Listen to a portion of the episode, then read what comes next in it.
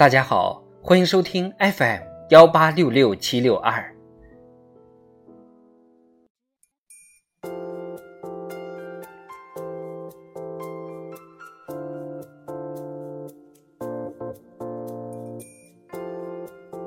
庆祝中国共产党建党一百周年特别节目《中国共产党一百年大事记》。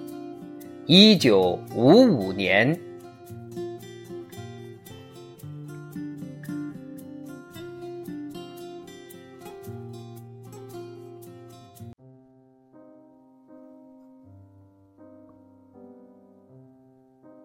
一九五五年一月十五日，中央书记处扩大会议召开，作出中国要发展原子能事业的战略决策。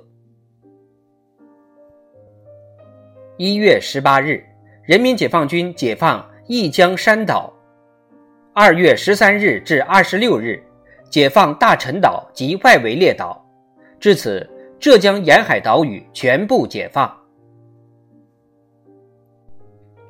三月二十一日至三十一日，中国共产党全国代表会议举行，会议通过关于成立党的中央和地方监察委员会的决议。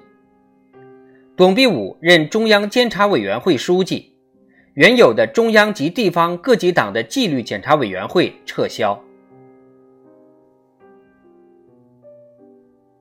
四月十八日至二十四日，周恩来率中国代表团出席在印度尼西亚万隆召开的有二十九个国家参加的亚非会议。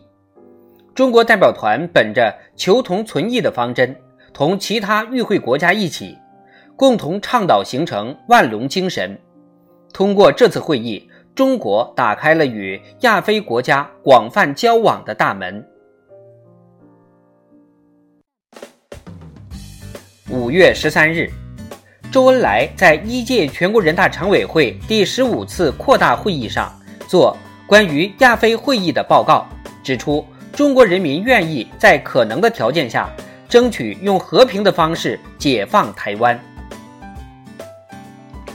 七月三十日，一届全国人大二次会议通过《中华人民共和国兵役法》，人民解放军由志愿兵役改制为义务兵役制。此前，自一九五五年一月起，人民解放军开始实行军官薪金制。九月，中国人民解放军开始实行军衔制度。朱德、彭德怀、林彪、刘伯承、贺龙、陈毅、罗荣桓、徐向前、聂荣臻、叶剑英被授予中华人民共和国元帅军衔。